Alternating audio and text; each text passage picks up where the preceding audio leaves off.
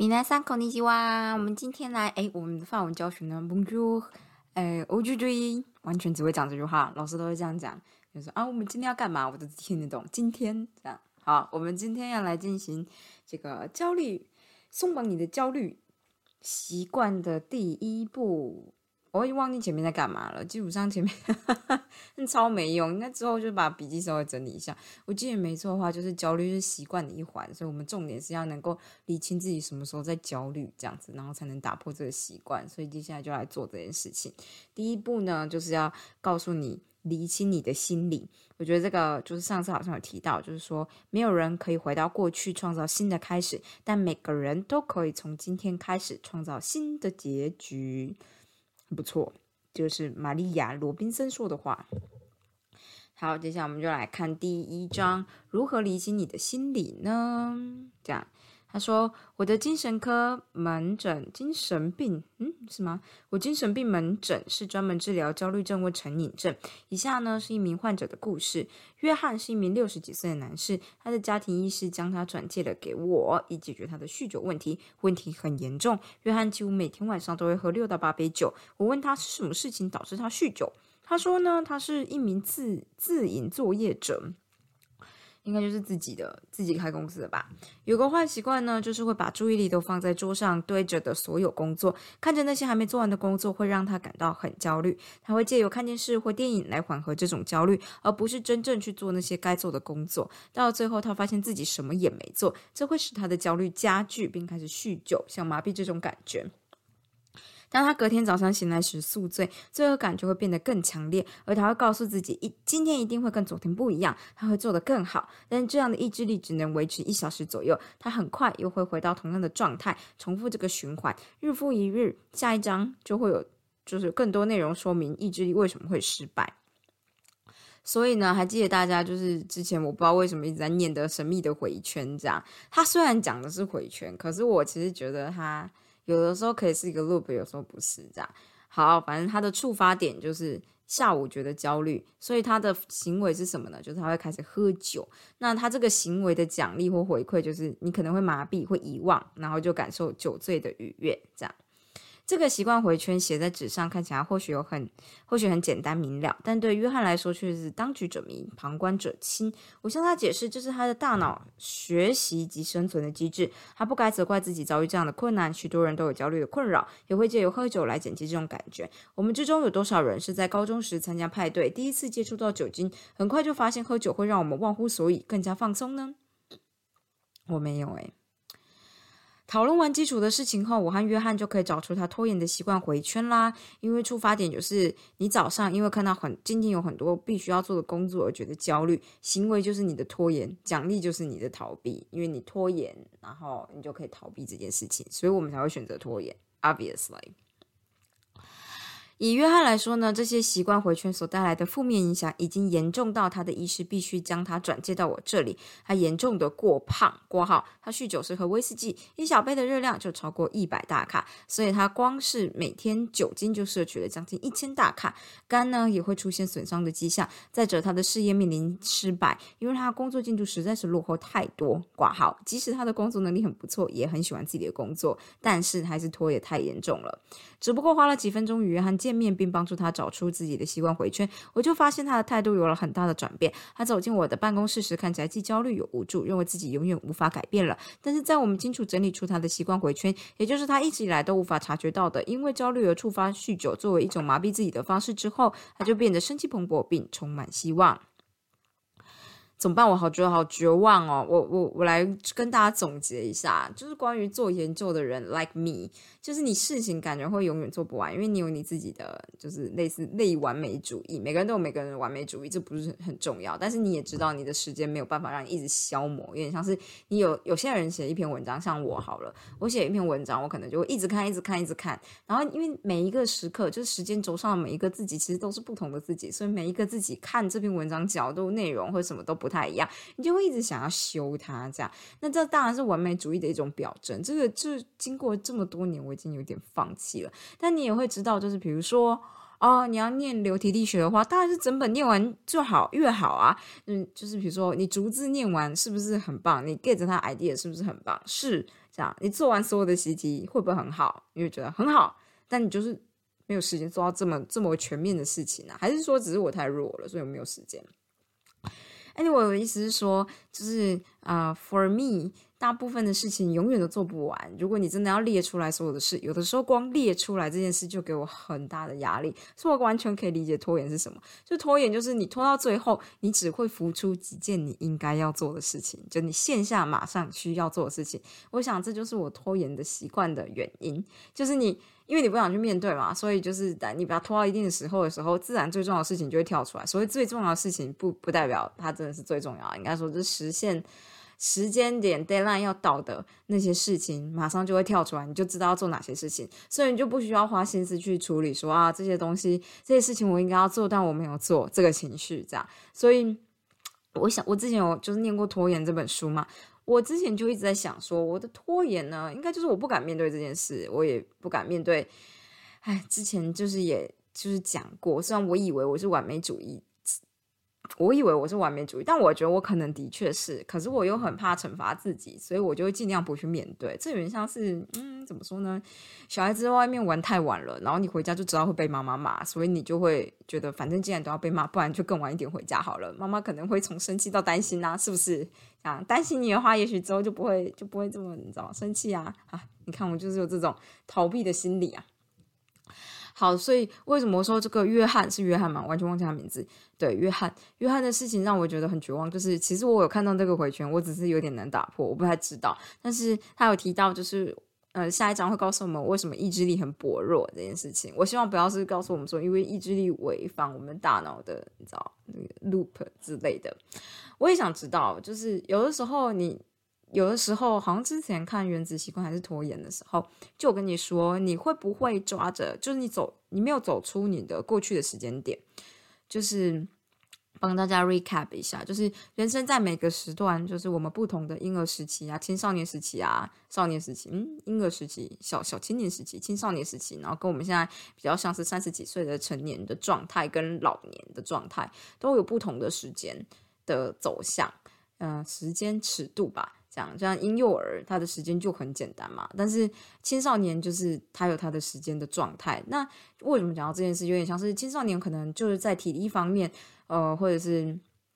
体力跟专注力都比较好，也就是说，小时候你就会觉得说啊，自己为什么可以每天念书念十五个钟头？我记得是这样吧，就是那个时候很多补习班老师会问你说，你有没有办法念书念书？哎，就是你的意志力有没有办法让你念书念到十五个钟头？如果有的话，很有可能这个人就一定会成功，当然也有可能会直接失败了。这样就是死读书的概念。但是就是以前你念书念八个钟头不会觉得特别累啊，就从早上七点到下午五点，嗯，早上七点到下午五点，总共多少钟头？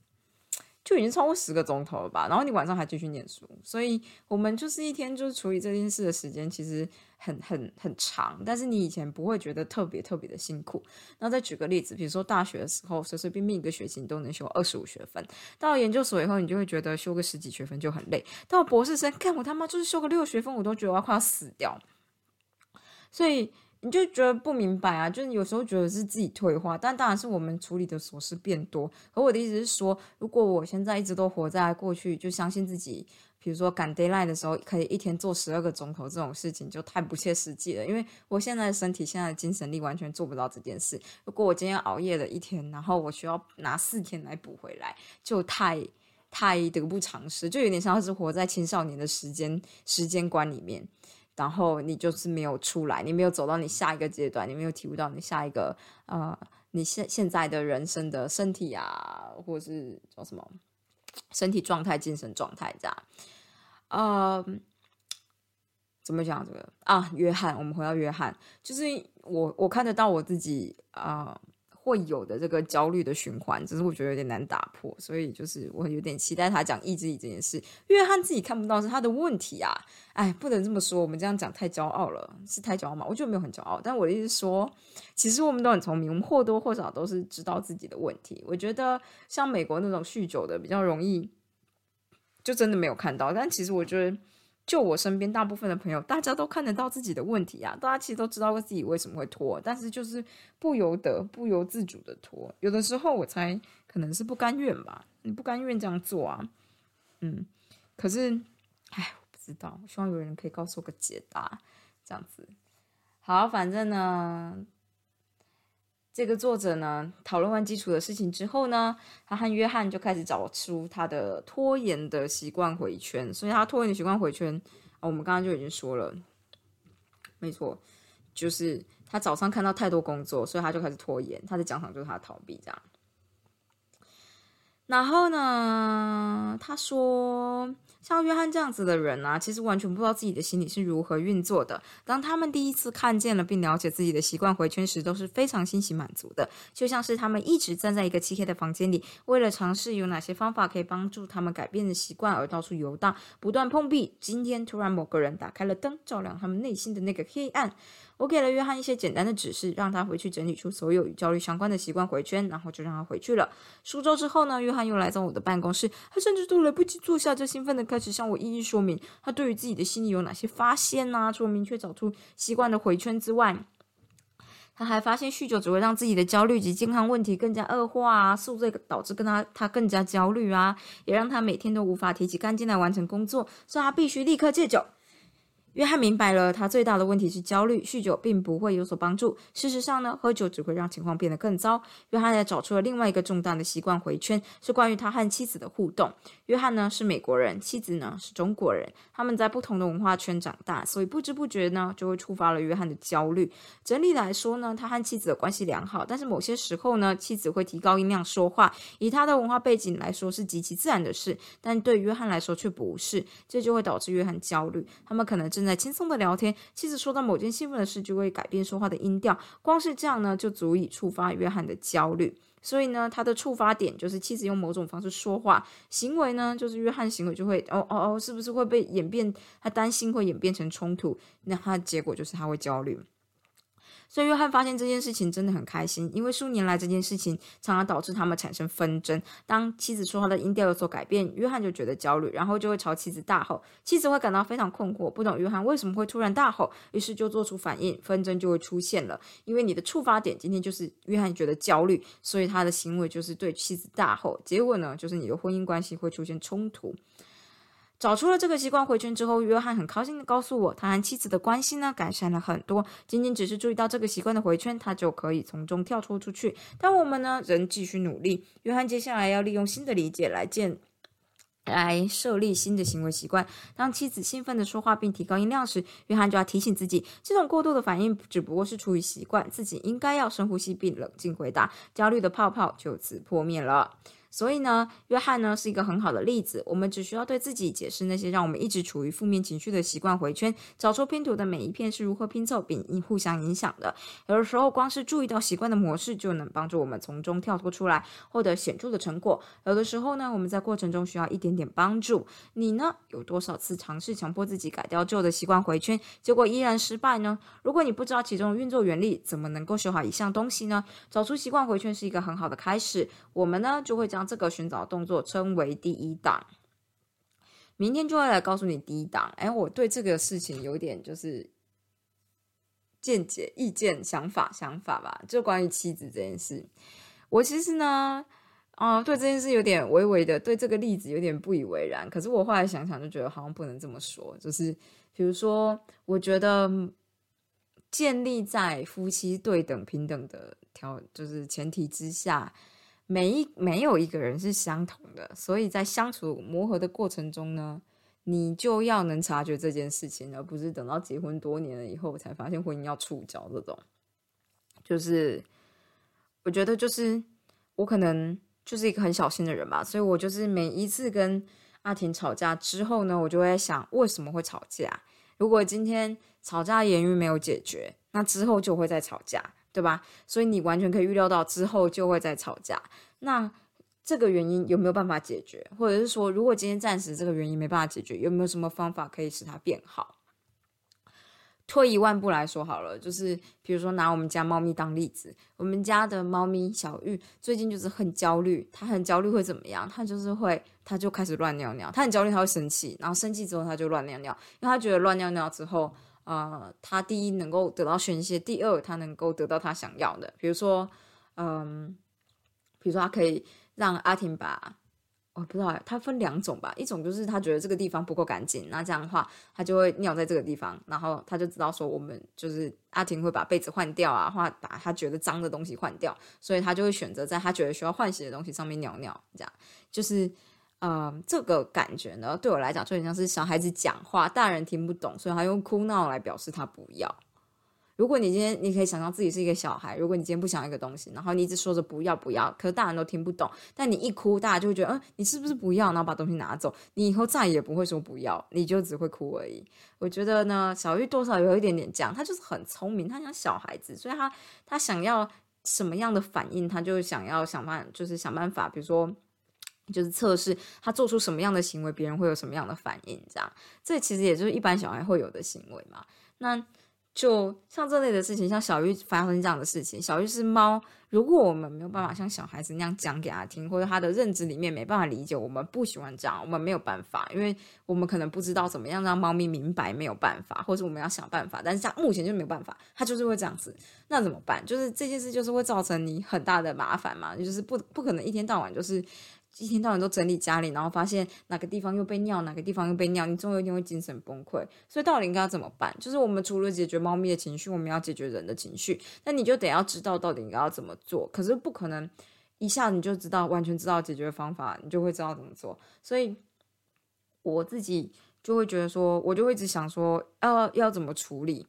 比较好，这样就是我们没办法改办改改善现在的状态。比如说小玉的心情，比如说林静可能完全没有办法特别理解或完全同，他可能可以同理，可是他没办法沟通，这样他们两个之间没有沟通特别的沟通这个管道，这样不是说他们没有爱，但就是有的时候就是这样嘛。你跟你爸妈有的时候不不是没有爱，但是某些事情很难沟通嘛，这样那。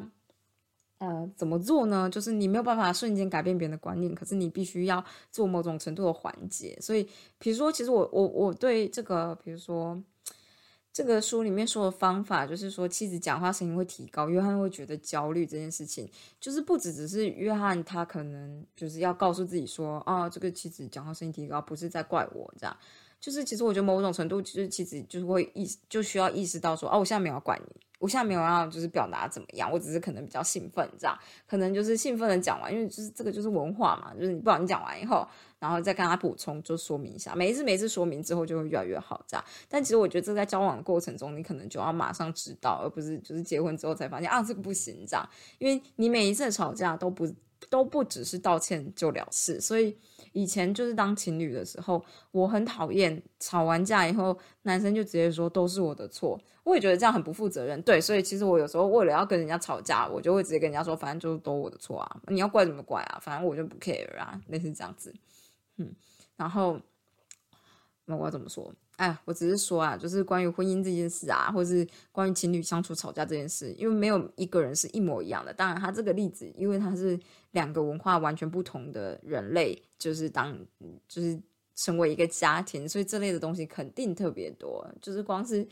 就是光是类似相同文化背景的，比如说你可能就不见得能特别跟马来西亚人交往，因为你们即使讲了相同的语言，可是比如用字遣词习惯啊、氛围啊都不同，这个东西就是呃就很需要磨合啊，更何况是语言完全不太一样的状态。这样如果有一方就是完全没有特别想了解另外一个人的文化的话，你就是会更难处理这种事情。这样，但。Anyway，我只是觉得我身边的人其实都看得到自己的习惯回圈长什么样子，只是我们通常就是在发现了以后，我们正在进入这个 loop 的时候，就会直接觉得就是怎么说，我们会直接觉得很有罪恶感，然后就变得更糟糕。我觉得这件事倒是我们需要打破的。我自己曾经想尽办法打破一个习惯回圈呢，就是就是我焦虑会睡不好。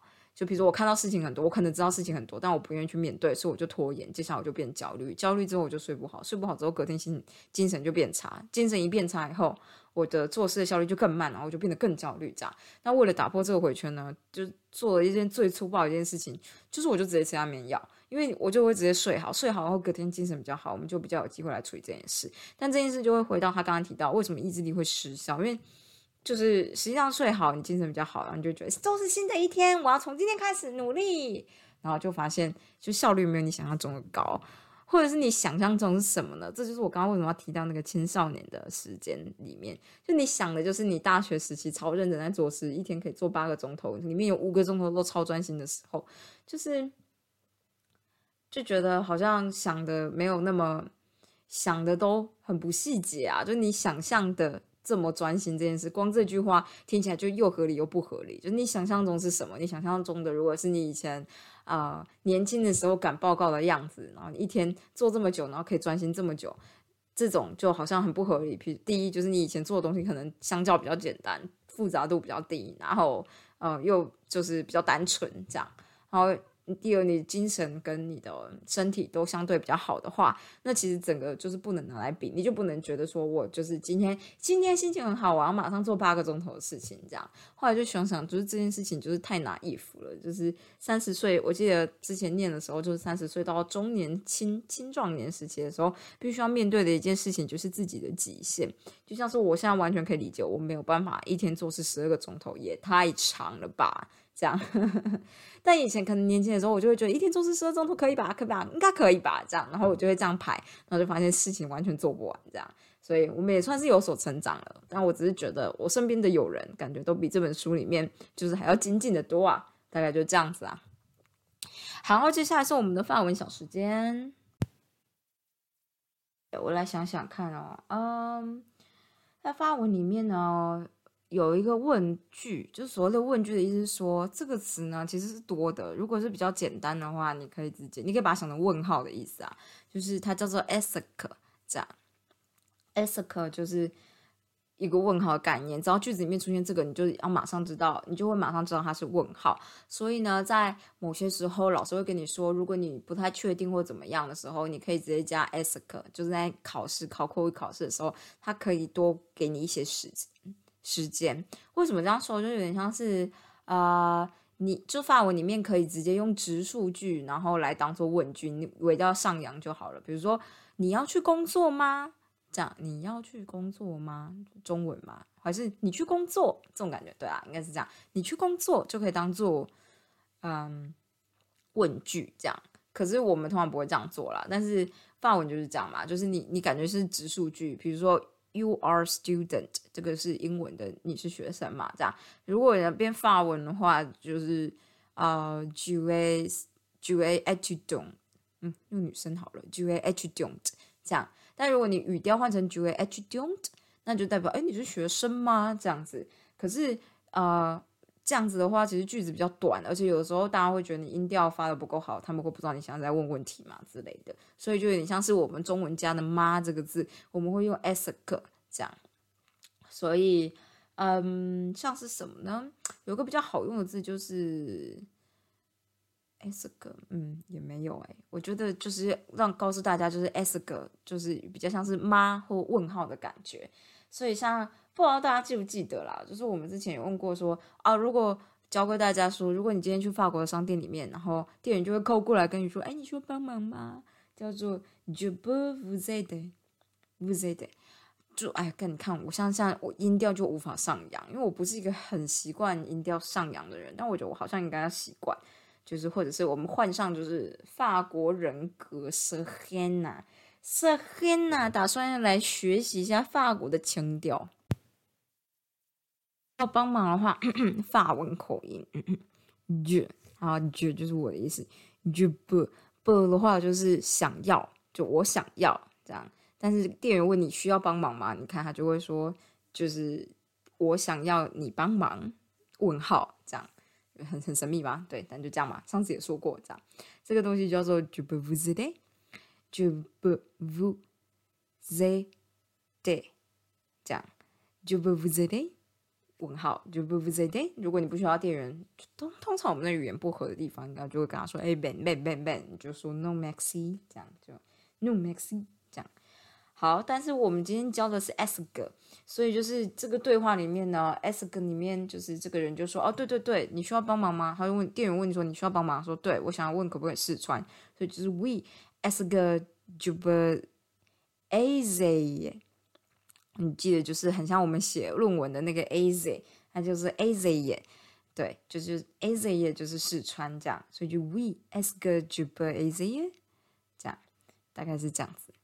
我觉得我念起来有点奇怪，但我觉得我应该要变成就是你知道法文的 s e h e n a 我们的法文就是叫 s e h e n a 你去 sweet s e h e n a s e h e n a 今天要告诉你，店员问你说要帮忙吗？Je peux vous aider？Oui，est-ce que tu peux aider？Easy，你讲我怪哦，好啊，但就是这样子啊，好好，我们就一直练习，反正我们就反复的听，听到什么时候，听到我们就是去发文的店里面，小姐来问你说啊要帮忙吗？你不会一脸惊讶的看着他，想说要怎么办这样，所以我们就是就这样子，好，大家下次见，拜拜。